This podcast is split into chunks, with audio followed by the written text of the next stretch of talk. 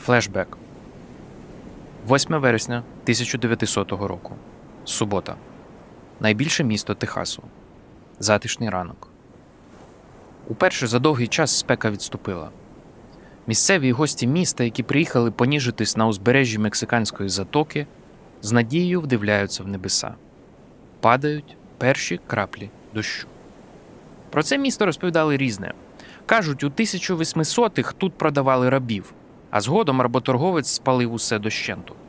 Вже згодом, першим з поміж усього Техасу, тут з'явиться телефон 1878 та прокладуть лінії електропередач 1883.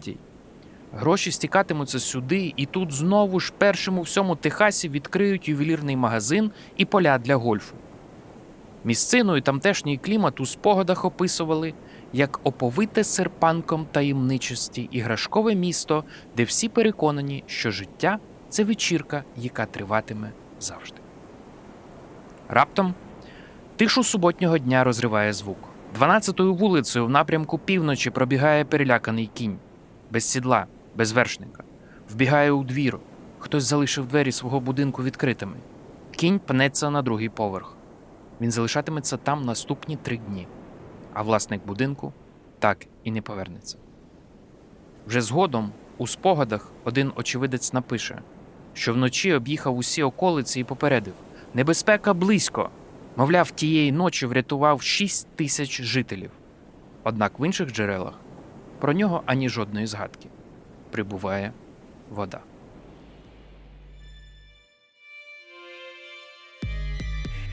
Привіт! Мене звати Олександр Мехет. Письменник, автор книжок Я змішаю твою кров із вугіллям, бачити, щоб бути побаченим, транзишн та інших. За продюсерським пультом Костянтин Гузенко, за редакторським Марк Лівін. І з вами подкаст Станція 451, в якому ми розпалюємо вогні читацького зацікавлення. Це проект The Village Україна, що виходить за підтримки Загорій Foundation. Наш перший сезон про великі історії, драматурги і письменники, котрі почали знімати кіно, а також кінорежисери і актори, які пишуть книжки. Наша сьогоднішня розмова про Ніка Піцолата, творця видатної трилогії Справжній детектив. Письменник, який здійснив революцію у світі серіалів, повернувши важливість, цінність та унікальність авторського бачення. Людина, що переписала сім самураїв Акіри Курасави на свій смак. Сценарист, який хотів привнести класичну філософію в мейнстрим і чітко розумів: ніхто не дозволить мені зняти серіал про двох чоловіків, що їздять автівкою і балакають балачки. Тож мені довелося додати до цієї історії ще й вбивство. Піцолато, який змушує світи крутитися довкола себе. І автор, для якого 2020 був настільки складним, що у квітні цього року він сказав: Бетмен єдиний не створений мною персонаж у цілому світі, про якого я хотів би зняти історію. Щоправда, в цій історії, суто підсалатівській, Бетмен протистояв би Богу. Флешбек. Прибуває вода, однак ніхто особливо не переймається. Здається, звична справа для цього місця, що знаходиться в такій низині. Щоправда, 25 років тому, у 150 милях звідси, в містечку Індіанола, вже приходив нищівний ураган, зруйнував місто, забрав кожного п'ятого жителя. 1886-го лихо повернулося і знищило все. Жителі Індіаноли покинули рідне місто. Тут, побачивши два руйнівні уроки, хотіли укріпити берегову лінію, побудувати захисні конструкції. Однак найкращі люди міста зупинили цей проект. Мовляв, такий захисний мур відлякуватиме потенційних інвесторів і туристів. Вода все прибуває. Ми говоримо про ранні роботи Ніка Піцалата і як через них можна новим поглядом подивитися на, здавалося б, знайоме обличчя темряви справжнього детектива. Піцалато народився 1975 року в містечку Лейк Чарльз поміж Новим Орлеаном і Г'юстоном, штат Луїзіана, Сполучені Штати Америки. Мама шкільна вчителька, а тато адвокат. Як каже сам Піцалато, адвокат у штаті, де і так повно адвокатів. У будинку було зовсім мало книжок, більше місця окупував телевізор і безкінечні телепередачі. Минуть роки, журналіст Vanity Fair Річ Коен зробить блискучий репортаж про зйомки другого сезону справжнього детективу. У приватній розмові актор Вінс Вон обмовиться про Піццалата. Після всього, що він пройшов, знаєте, розумію його характер. Коен спробує розпитати Піццалато, чи є якась конкретна травма, що визначає його життя, бо це цілком у дусі самого Піццалато. Персонаж вдивляється в темряву і видає на одному видиху сигаретного диму найсокровенніше. Піццалато відповість: Ну, це не те, про що мені хотілося б говорити. Тому послухаємо Піццалато і облишимо ранні роки в спокої. Хоча ні, давайте трішечки ще тут затримаємось. Там лишається ще одна важлива підказка до розуміння подальшої творчості. Від самого дитинства його уява була сповнена яскравими картинками. Він подався до коледжу навчатися на художника. Як каже Піцалато, я мислю візуально, чуттєве переживання для мене завжди невіддільне від розповідання історії. Навіть мої мистецькі роботи були наративними, оповідними. Це не був якийсь абстрактний експресіонізм, так точно, натомість загострений реалізм. На цьому зробимо заувагу. Робіт Піцалато художника, як ми з Костя не шукали по всьому інтернету, так і не знайшли. Однак зарубку про загострений реалізм на кістках ранньої творчості Піццалато поставили. Як нам переповідають, його картини були сповнені нерозказаних історій, немов би зафіксовані кадри незнятих фільмів. Який вихід? Ну, очевидно, таки нарешті розповісти ці історії. Піццалато вступає на магістерську програму з креативного письма в університеті Арканзасу, починає викладати, розсилає оповідання в поважні журнали. Як згодом він сам пригадував, я геть нічого не знав про літературний світ, і тому самовпевнено вислав два оповідання в Atlantic Monthly. Що таке Atlantic Monthly?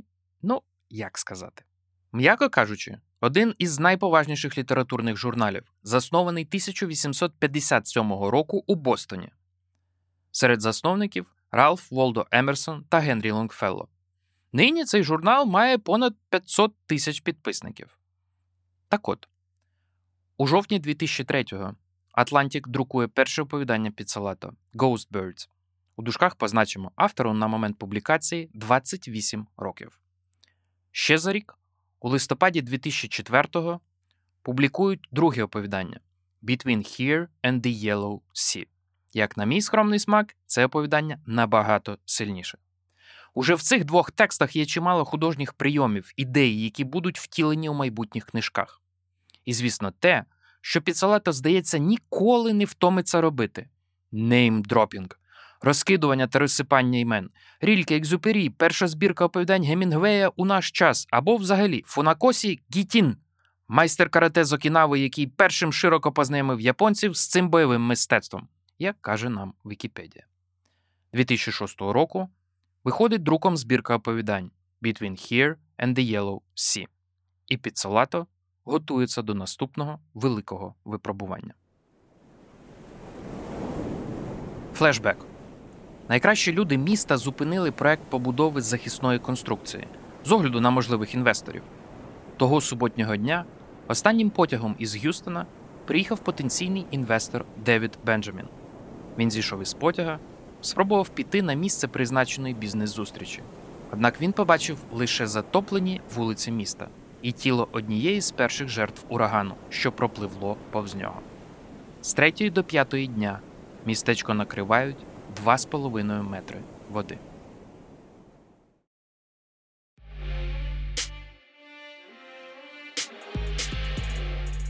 З вами подкаст Станція 451. Говоримо про великі історії разом із Zagoriy Foundation. Підсалато хотів пустити своє життя у вільне плавання. Байдуже, чи його базгранина стане популярною. Він нікому нічого не винен. Однак потім завагітніла його дружина. Коли починався третій триместр вагітності, Підсалато за чотири тижні написав чорновик дебютного роману. Як згодом він скаже репортеру Vanity Fair. Я відчував відповідальність, про існування якої й не здогадувався. Однак думка про те, що я приведу в цей світ когось, хто мене не просив про це, все змінила. Я був присутній під час пологів, коли малу обмивали, вона тримала мій мізинець. Пам'ятаю, я тоді подумав: бідне дитя, з усіх можливих татів у цьому світі їй випав я. Піццолатто 35 років. Його роман публікує велике і поважне видавництво Скрібнер. Здається, успіх ось він у руках. У Нью-Йорк Таймс виходить рецензія Деніса Лігейна, автора таємничого острова і містичної річки, які ми, звісно, знаємо за екранізаціями Мартіна Скорсезе і Клінта Іствуда. Слова Лігейна з цієї рецензії наводять у будь-якому профайлі Піццалато. Рекомендую, знайдіть цю статтю. Там ще такий смішний малюнок, який точно передає сюжет дебютного роману Піццалато. Називається рецензія Love Among the Ruined. Любов поміж зруйнованими, поруйнованими надіями, знищеними життями. Головне, що каже нам Лігейн про Піццалато – автентичність, справжність і безстрашний гуманізм. Безстрашний гуманізм? Погодьтесь, хороша рекомендація, яку не гріхи винести на обкладинку перевидання роману. Здається, успіх ось він у руках. Продається кілька тисяч примірників роману. Під салато потрібно більше. Під салато завжди потрібно більше. Світ має закручуватись згідно його устремлінь. Як і в дитинстві, він вглядається у мерехтіння телевізора і знаходить відповідь на запитання, що робити далі. Флешбек. Стихія не вщухала. Очевидці розповідали. Здавалося, наче на острів хтось накидав воду лопатою, все більше поглинаючи і ховаючи жителів. Звичні речі несли загрозу. Люди гинули від уламків. Продавець Арнольд Волфрам прив'язав до голови пару нових черевиків, і це врятувало його від смертельних ударів по голові. Йому вдалося врятувати з виру маленького хлопчика, і він порадив йому прив'язати до голови такий самий саморобний захисний шолом зі своїх черевичків. Хлопчик вижив. У Піцалато було кілька чернеток і ідей для телесеріалів. Серед іншого 90 сторінок чернетки роману. Історію почергово розповідали два справжні круті детективи Гарт і Коул. З цього могла б бути непогана п'єса. Однак він почав переробляти історію в сценарій пілотного епізоду серіалу. Він вільно почувався в цій формі, лише дія і діалог, нічого зайвого, якраз його стиль. На той момент у Піцалато вже був агент. Вони розіслали заявку. Зрештою, вона опинилася у Меттю Well, well, well, МакКонахі. Піцалато прицільно висилав йому, слідкуючи за кар'єрою і вибором ролей. Тут на секунду відволічемось, і, дорогі слухачі, звернусь до вас. Так, так, до вас. Ось що хочу вам сказати. Коли вам дуже мріється змінити хід планети, підкорити ретроградний Меркурій своєї кар'єри і запустити все так, як хочеться вам, будь ласка, вивчайте ринок. Будь ласка, вивчайте правила гри і те, що роблять ваші можливі та потенційні партнери. Допоможіть випадковості, сплануйте її. Ну, все, все, все, більше не буду. Так от. За згодою МакКонахі підтягується його старий друг Вуді Гаррільсон. Всім усе подобається, але переговорний виробничий процес затягується. Агент влаштовує підсалато на роботу, пообтертися поміж людей, подивитися, як усе працює. Самотній вовк Підсалато опиняється замкнений у сценарній кімнаті серіалу Вбивство, рімейку данського серіалу. Єдине, що нас тут цікавить, це шоста серія першого сезону, повністю написана Підсалато. І фактично, це перша втілена на екрані його сценарна історія. Важливо зауважити, що серію цю поставила Агнєшка Холланд, ім'я якої суттєво актуалізувалося в нашому інформаційному просторі завдяки фільму Ціна правди про долю Гарета Джонса, який першим розповів світу про голодомор. На момент халтури у серіалі Вбивство Холланд, скажімо, вже 20 років як володарка Золотого Глобуса за фільм Європа Європа. До слова, пілот серіала зняла Петті Дженкіс, яка згодом зробить диво жінку. Так от, чи є там щось, чим утішиться фанат підсалата? О, так. Похорон маленької дівчинки, хлопчик, який несе гріб цієї дівчинки, репліки, натяки, які кидають персонажі повсюди точиться війна, і один фірмовий діалог, що передає фірмову філософію підсалата. Але про це трішечки згодом. Флешбек.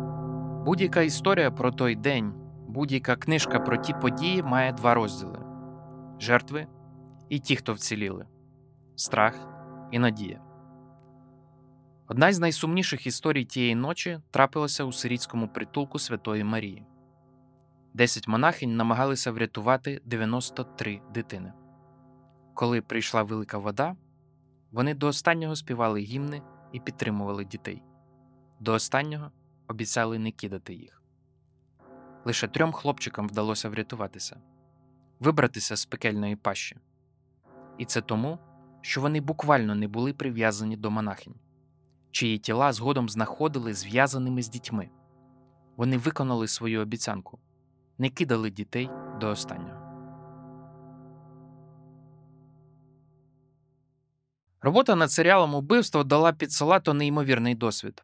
Йдеться навіть не про сумнівну замкненість одинака в одному просторі зі сценаристами, з яких кожен марить вистрілити своїм серіалом, а про те, що кожен сценарист мав можливість в якості виконавчого продюсера бути на знімальному майданчику свого епізода.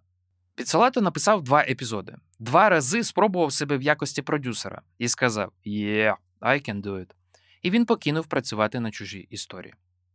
У цей момент його власний серіал уже мав двох головних зірок і неймовірно талановитого режисера Керрі Фукунагу.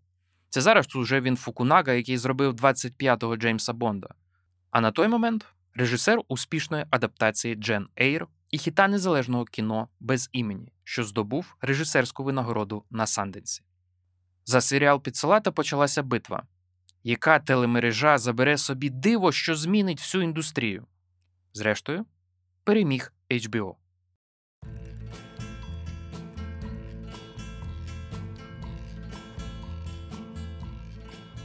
Найскладніше було позаду. Здавалося, щастя, ось воно. Світ закручується дзигою в твоїх руках.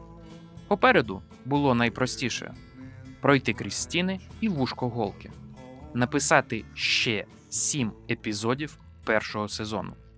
Бо вся битва точилася лише із сотнею сторінок на руках. Попереду темрява, відчай, непевність і незнання. І 500 сторінок, що змінять індустрію і їхнього автора назавжди. Флешбек. Зранку неділі все вщухло. Температура миттєво поповзла до 37-38 градусів. Місто, те, яким його знали ще вчора зранку, зникло назавжди. Хоч ще вчора всі жили сумирно разом, найкращі білі люди міста зігнали групу з 50 чорношкірих чоловіків. Очевидно, без зброї тут не минулося, і вже в понеділок вночі змусили відвантажувати мертві тіла. Зранку, у вівторок, вони викинули близько 700 тіл у мексиканську затоку. До деяких тіл були прив'язані тягарі, аби вони не спливали. Однак уже дуже скоро мертві жителі міста повернулися на берег.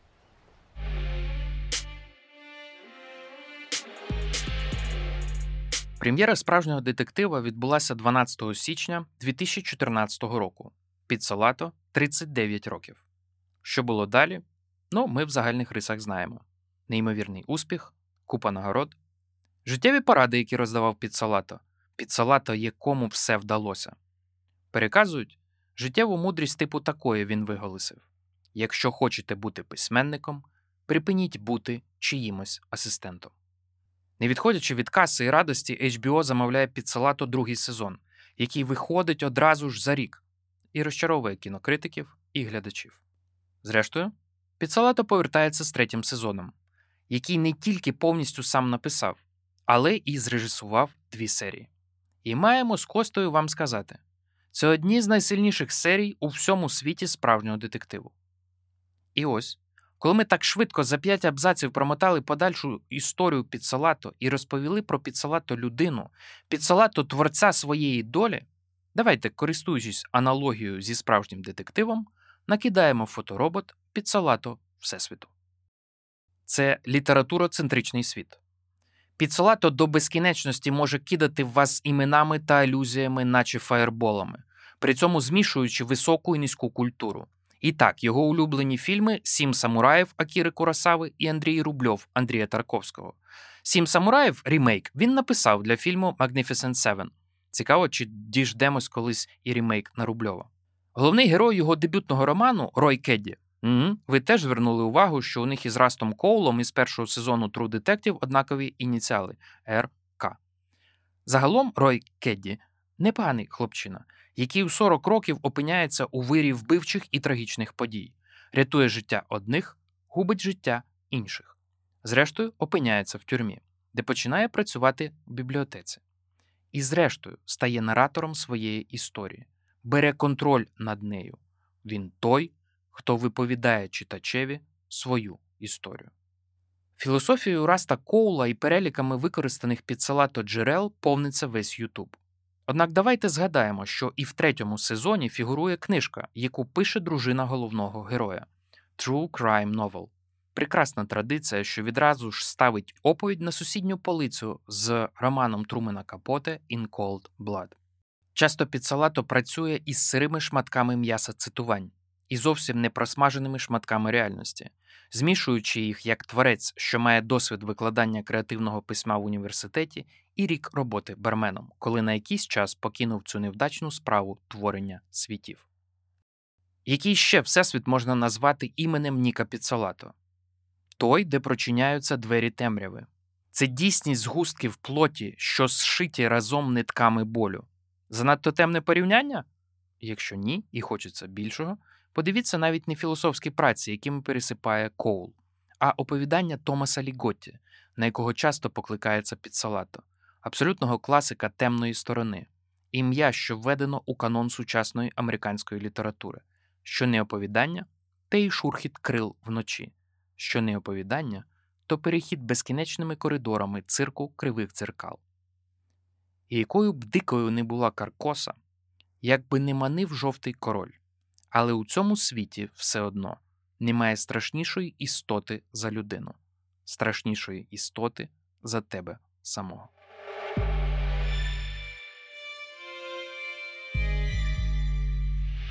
Всесвіт Піццолато маскулінний, але з такою маленькою приміткою.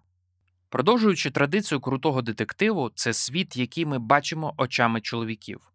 Світ, просякнутий густим чоловічим потом, що виступає широкими колами під пахвами і звідти не вимивається, запах поту, що проступає після безкінечного дня, сповненого побутового жаху, і змішується з запахом алкоголю. І якщо тобі, друже, сьогодні поставили смертельний діагноз, замов собі подвійну порцію віскі 20-річної витримки. Перший сезон справжнього детектива супроводжувала величезна дискусія стосовно маскулінності, мачоорієнтованості і те, що роль жінок у цьому світі ох, яка супутня. Нью-Йоркер засуджував Піццолатто. За два роки критикиня Емілі Нусбаум, яка написала розгромний есей Cool Story, Bro, до слова, отримає пулітцерівську премію. Натомість критикиня журналу Time Еліана Доктерман виступила на захист Піццолатто. Ну що ж, за деякий час журнал Атлантік, про який ми з вами згадували, і який пильно спостерігав за ситуацією довкола автора, якого вважай вони відкрили. Так от, Атлантік випустив статтю Ох і паскудний день, аби бути сьогодні Піццолаттом.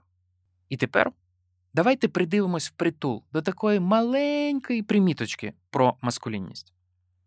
Часто його персонажі неочікувано для себе і читачів відкривають, що вони набагато слабші, ніж здавалися до цього. І якщо я так і не збагнув, навіщо раптом в епізоді серіалу Вбивство один із двох головних героїв раптом починає казати Я слабак, я слабак, я набагато гірша людина, то у випадку з дебютним романом усе набагато цікавіше. Рой Кедді, даруйте за спойлери, але ж це шикарно. Коли виходить з тюрми, не може помститися головному мафіозі, винному у всіх його втратах і каліцтві, і він проклятий своєю слабкістю. Друга річ, важлива у цій приміточці про маскулінність, така: типологічна модель для підсалатто, коли чоловіки приходять рятувати жінок, а жінки їх питають: Ти хто такий? Що прийшов? Хто дав тобі право? Це працює у ранньому оповіданні Between Here and the Yellow Sea. Два чоловіки приїздять рятувати доньку одного з них із секс-рабства на порностудії. Однак, коли вони зустрічаються лоб до лоба, між ними точиться така розмова у нашому трохи вивільненому перекладі. Його репліка до дівчини однолітка. Але ж ти нещаслива, ти краща за це все. Вона заламує руки. Бачиш, про що я? Ти тут намальовуєшся, і що? Бо тобі не подобається, як я живу? Та годі, відповідає він. Вона йому каже: Е, ні, це ти, годі. Реально, Бобі, у мене для тебе велика новина. Світ набагато більший за Порт Артур, Техас. В'їхав набагато більший. А як я собі заробляю на життя, не твоя псяча справа. А де заробляю? Це ж очевидно як пекло, що не в тому задрипанську. Та сама історія із Роєм Кедді, головним героєм дебютного роману, який може врятувати зовсім юну проститутку Рокі від гріхопадіння. І між ними якоїсь миті відбувається приблизно такий самий діалог. Однак Роя скручує навпіл від діагностованої підозри на рак легень. Врятуй себе, ковбоє. Тож не забуваймо про маленькі примітки маскулінності під салата. Флешбек. Зрештою, найкращі люди міста вирішили проблему з мертвими тілами. Загони смерті, яких називали, почали палити багаття. І під пекельною спекою кілька тижнів спалювали тіла своїх містян, тих, кого вони ймовірно бачили щодня у місті. Запах смаженої плоті і спалювань розтягнувся до листопада. Загон смерті очолив Філіп Горді Тіп, якому було 18 років. Під його началом спалили близько 500 тіл. Згодом він скаже: Я все ще відчуваю запах палених тіл, ніби палений цукор. Добігав кінця перший рік ХХ століття. І ось ми підходимо до двох найважливіших рис світу Піццалато. Він завжди про випадковість, про світ справедливий настільки, наскільки справедлива будь-яка лотерея. Він завжди про суб'єктивність сприйняття реальності.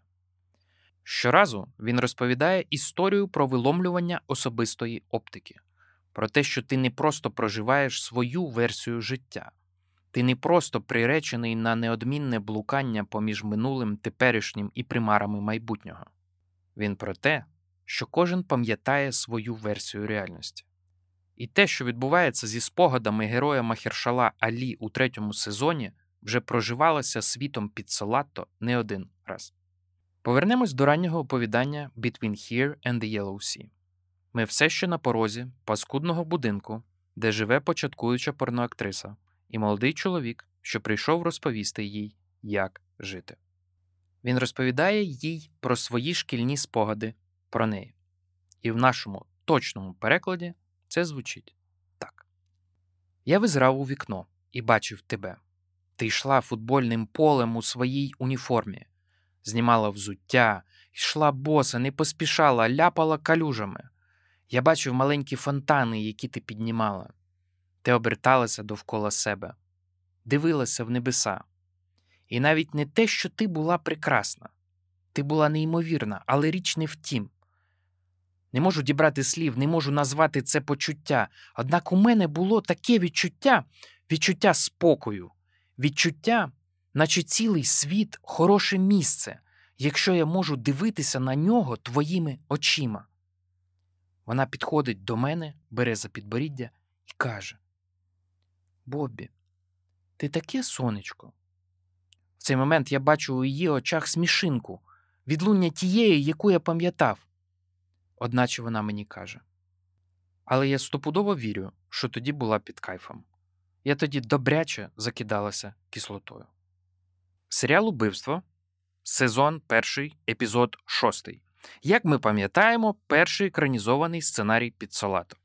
Там є сцена, в якій розбиті горем батьки збираються на похорон. Їхнє око чіпляється за запанки. Вони сидять поруч, роздивляються запанки, і між ними точиться розмова, що у перекладі студії 1 плюс 1 звучить так. Вона подарувала їх на день батька. Я відмовляла її. Мовляв, тато такі штуки не носить. Я зрізав гудзики із сорочки, зробив дірки у манжетах. Вона подарувала їх на Різдво. Ні. Ти вдягнув їх на різдвяну месу, але подарувала вона їх на день батька. Вона поклала їх під ялинку. Це було на Різдво. Ми купили їх разом, їй було п'ять, я пам'ятаю той день. Вона точно була старша, бо Том тоді. Ні, він ще не народився, їй було п'ять. П'ять. Я вам ще потрібна? Ні, ми просто глянь, як там хлопці, щоб були вдягнені. Добре.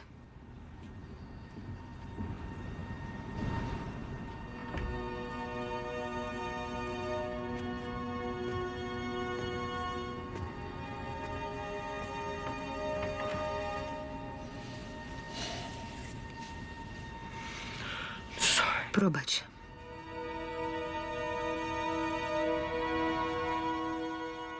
І давайте візьмемо ще один приклад із дебютного роману Підсолат. Рой Кедді мучиться спогадами про свою першу велику любов, з якою, як йому здавалося, він провів неймовірний тиждень, сповнений любові і відмінного траху. Ну, якщо вже дивимось на світ очима цього персонажа. У черговому витку запою він вигулькує на порозі своєї колишньої, своєї жінки мрії, що чомусь і дотепер йому маячить перед очима. Звати її Лорейн. І між ними відбувається така розмова. Він каже: Пам'ятаєш, як ми тоді цілу ніч просиділи на дюнах? Прошу, перестань. Як ми сміялися? Не можу згадати. А ти не пам'ятаєш, чому ми так сміялися? Зберись, ковбою, реально, збери докупи свою гідність. А якоїсь миті тоді я вирішив змінити життя. Пам'ятаєш? Я збирався покинути клуб тих пацанів. Пам'ятаю, як хотів цього, а ти не хотіла. Тобі тоді подобалося, чим я займався. Та й що, я була дитиною. І все це трахання. Дай мені спокій. Слухай, та ти сама. Все це не справжнє минуле рою. Я зупинився, дослухаючись. Послухай мене, сказала вона, минуле не справжнє. Мене як тяпкою вгатили. А тоді вона мені сказала: Ти пам'ятаєш те, що хочеш пам'ятати. Я, наприклад, пам'ятаю, як ти повертався додому у сорочці, перемазаній кров'ю. Просив мене заховати пістолет. Потім за тиждень ти протверезів і почав базікати, який ти особливий. А потім знову забухав на три тижні. І мені ти не давав спокою, все лайном поливав. Що ти мені тільки не казав? Це ти пам'ятаєш? Пам'ятаєш, як починав бійки? Ти ревнував буквально до всього рою. Тебе бісило все. Тебе дратували щасливі люди. Пам'ятаю, як думала, це найстрашніший чоловік, якого я будь-коли зустрічала. Та що виявилося потім? Виявляється, бувають люди і гірші за тебе. Це і справді дало трохи полегшення. Особливо, коли тебе кинули за грати.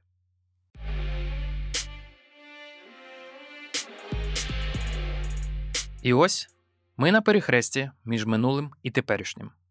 На перехресті всіх героїв і сотворених історій проступає те, що вдається під салато найкраще. Те, що зазвичай було так нестерпно читати у творах класичної літератури, те, що чомусь змушували аналізувати і про що треба було писати погано склепані лонгріди шкільних творів. Підсолато живописець пейзажу, змертвіла отруєна земля, його головний актор. Він пише про людей, вкорінених у простір, сформованих простором, пише про простір, відбитий в суб'єктивності сприйняття персонажів. І оскільки землі, про які він пише, здебільшого мертві, то він радше знімає відбитки посмертних масок із цих пейзажів, довиліплює їх. Пейзажі реальності досвіди, що переплітаються і звиваються, ну так, як на вступних титрах сезонів справжнього детективу. І якщо ви зауважили, за всю розмову так і не пролунало назви першого роману Ніка Підсолата, як і не пролунало назви містечка, де трапилося велике лихо 8 вересня 1900 року. І ось ця мить, коли стихія, реальність і художній світ зливаються в одне. Найбільший ураган в історії Сполучених Штатів Америки, що забрав життя як мінімум 6 тисяч жителів, і змінив обличчя щасливого, здавалося, іграшкового містечка, в якому вечірки ніколи не закінчуються назавжди. Посіяв горе і прописав у поколіннях, що таке запах паленої плоті. Перший роман Ніка Піцалато людини, котра змінила сучасне телебачення, показавши, що унікальність авторського голосу та особливий погляд на метушливу прірву світу ще щось важить. Я вас дуже прошу, дайте цьому роману шанс, і наприкінці вас чекає дивовижний катарсис. Роман, у якому головний герой Рой Кедді прагне повернутися в містечко на березі мексиканської затоки, де колись провів найщасливіший тиждень свого життя. А потім, минуть роки, він вийде з тюрми з каліченим чолов'ягою, який передчасно не помер від раку легенів. Він повернеться в це містечко і наприкінці роману захоче зустрітися в притул із ураганом, що насувається на нього у вересні 2008-го. Роман, що як і будь-яка історія Піццолато, насправді про прості речі, однак розказаний зі смаком оповідання історії, змішування часових пластів і флешбеків, і трішки про любов. 1900 року ураганам не давали імена Сенді чи Катріна. Їх називали за місциною, де трапилося лихо. Це трапилося в місті, що зветься Галвестон. Тому його назвали Галвестонський ураган, Галвестонська повінь, Галвестонське лихо. І як ви думаєте, чи в романі Ніка Піцолато Галвестон хоча б раз згадується Велике Галвестонське лихо 1900 року? З вами проект The Village Україна, що виходить за сприяння благодійного фонду Загорій Foundation, який вже багато років підтримує розвиток культурних ініціатив в Україні. За продюсерським пультом Костянтин Гузенко, за редакторським Марк Лівін, композитор Тарас Галаневич. Ставте лайки, оцінки в Apple Podcasts, підписуйтесь на нас, лишайте коментарі. І коли ви дослухаєте цей епізод, вигляньте у вікно. Десь там, у темряві ночі, ховаються зірки. І що ми б не робили щодня, це завжди одна і та сама історія історія про світло і темряву. І коли вам здаватиметься, що темрява перемагає, спробуйте розгледіти проблиски зірок, що там виглядають. Завжди хотів переказати цей діалог своїми словами. Мене звати Олександр Михет. Це був подкаст Станція 451. Ми рятуємо книжки від забуття.